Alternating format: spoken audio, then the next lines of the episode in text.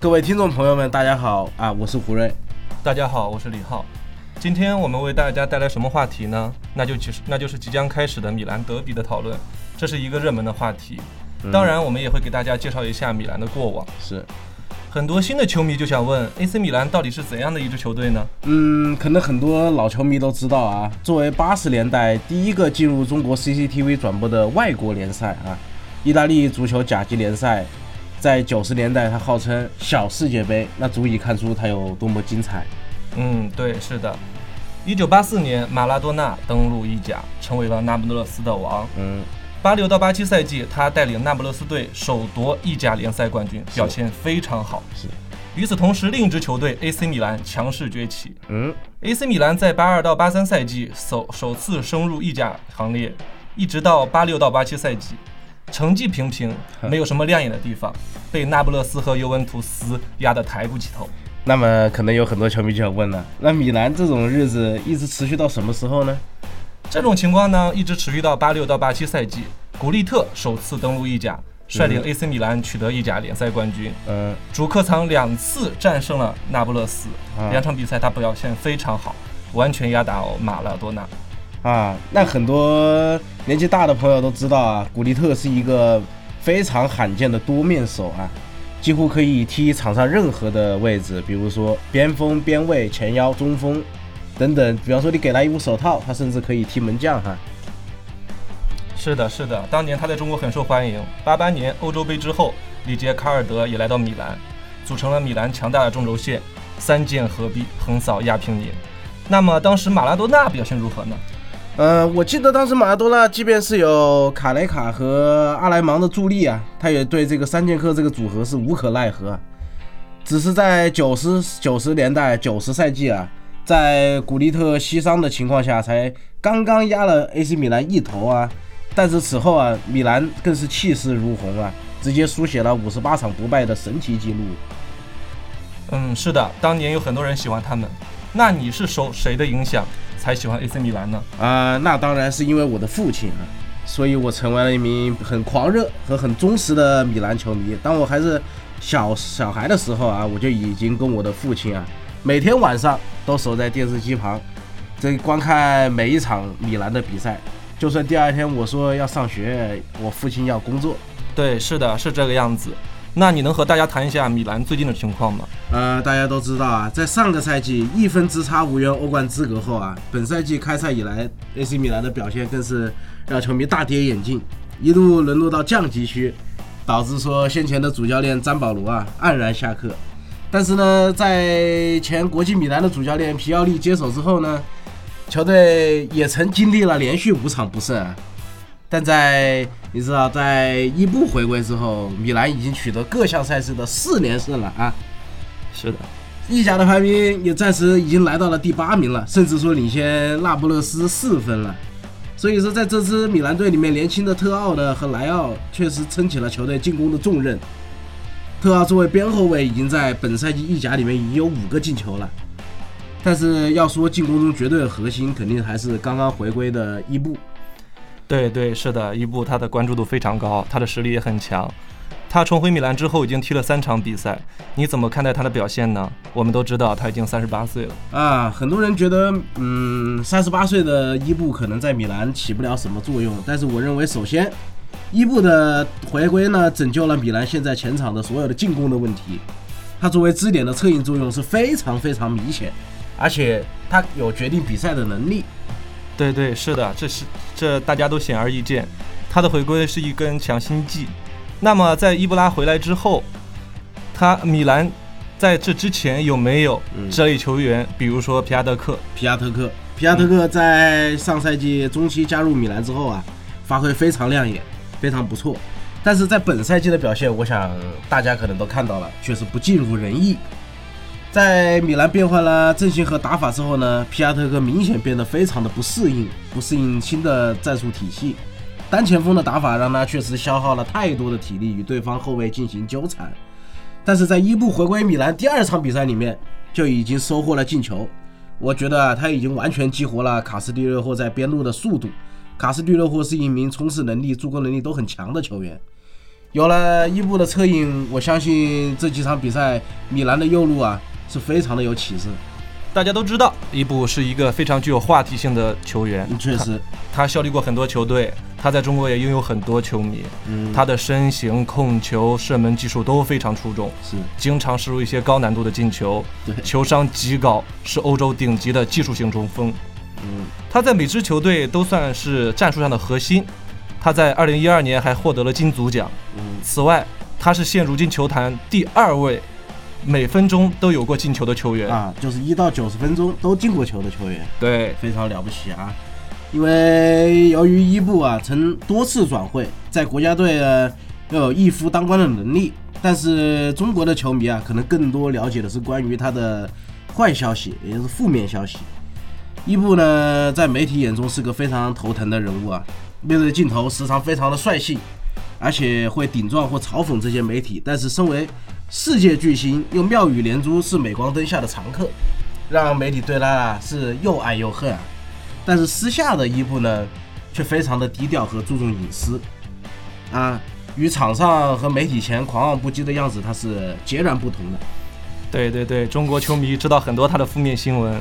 比如说谈到瓜迪瓜迪奥拉，非常有意思。伊布说：“好比你买了一辆法拉利，你却把它当成菲亚特用，非常有意思。”谈到受伤，他还说：“一个受伤的我，对于任何俱乐部来说都是灾难。”文革曾经让他去试训，他却说：“我从来不试训。”所以说，很多人他不喜欢伊布的心直口快啊。是的，因为他永远都不掩饰内心真实的想法。刚开始我们确实无法接受这样的伊布。但是当我们重新看回看足坛越来越多的新技能和内幕之后啊，我们反而发现这样真实的伊布是非常的难得的。更重要的是什么呢？是他的霸气的言论并不是自大，他理应就是这么强大，他有理由不试训，因为他一个个精彩的进球啊，都让球迷为他欢呼和受到球迷的喜爱。你们可能只知道他的高傲自大，但是不知道场外的伊布是一个什么样的人，因为伊布呢。他不仅是一个球员，他更是一个父亲和一个天使。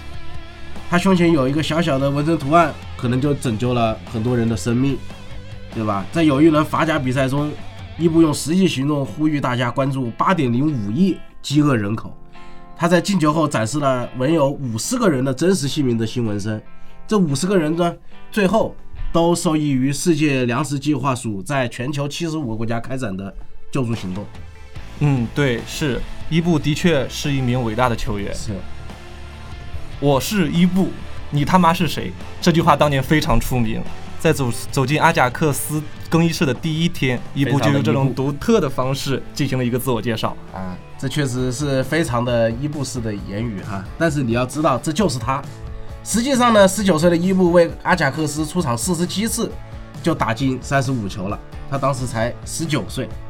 是的，是的，非常厉害。大家都知道他狂妄自大，丝毫不谦虚。但是他曾经的教练卡佩罗说过啊，在伊布来到尤文的第二个月，卡佩罗就在一次训练结束后，把二十三岁的伊布带到了自己的办公室。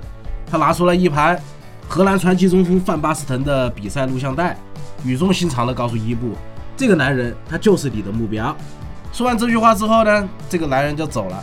但伊布坐在那里。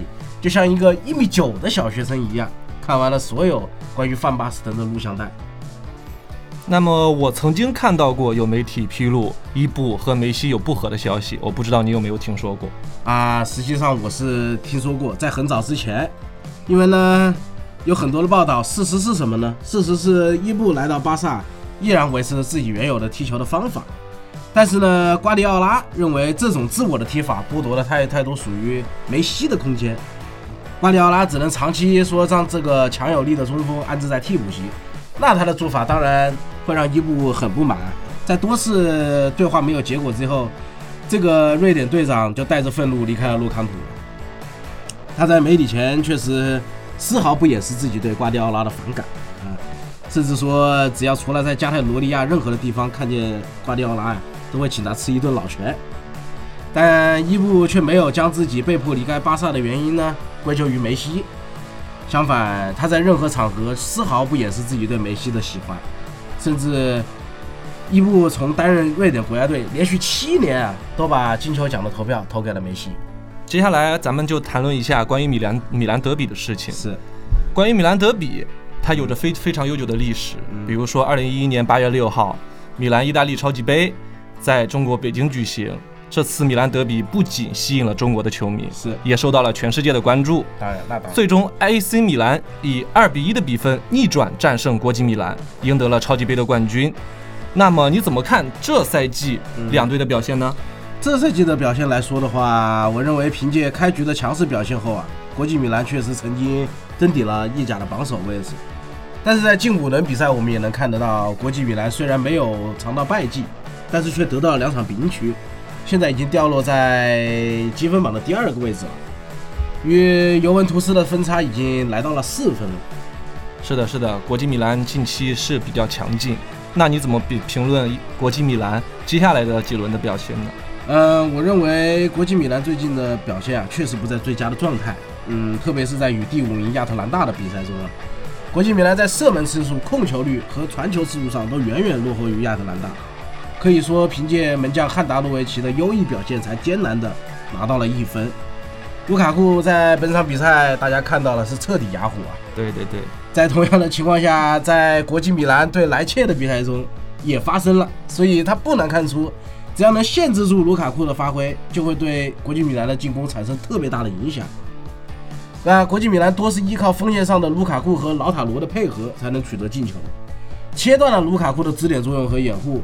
那老塔罗很难用自己的个人实力取胜，我相信主教练皮奥利肯定观察到了这一点。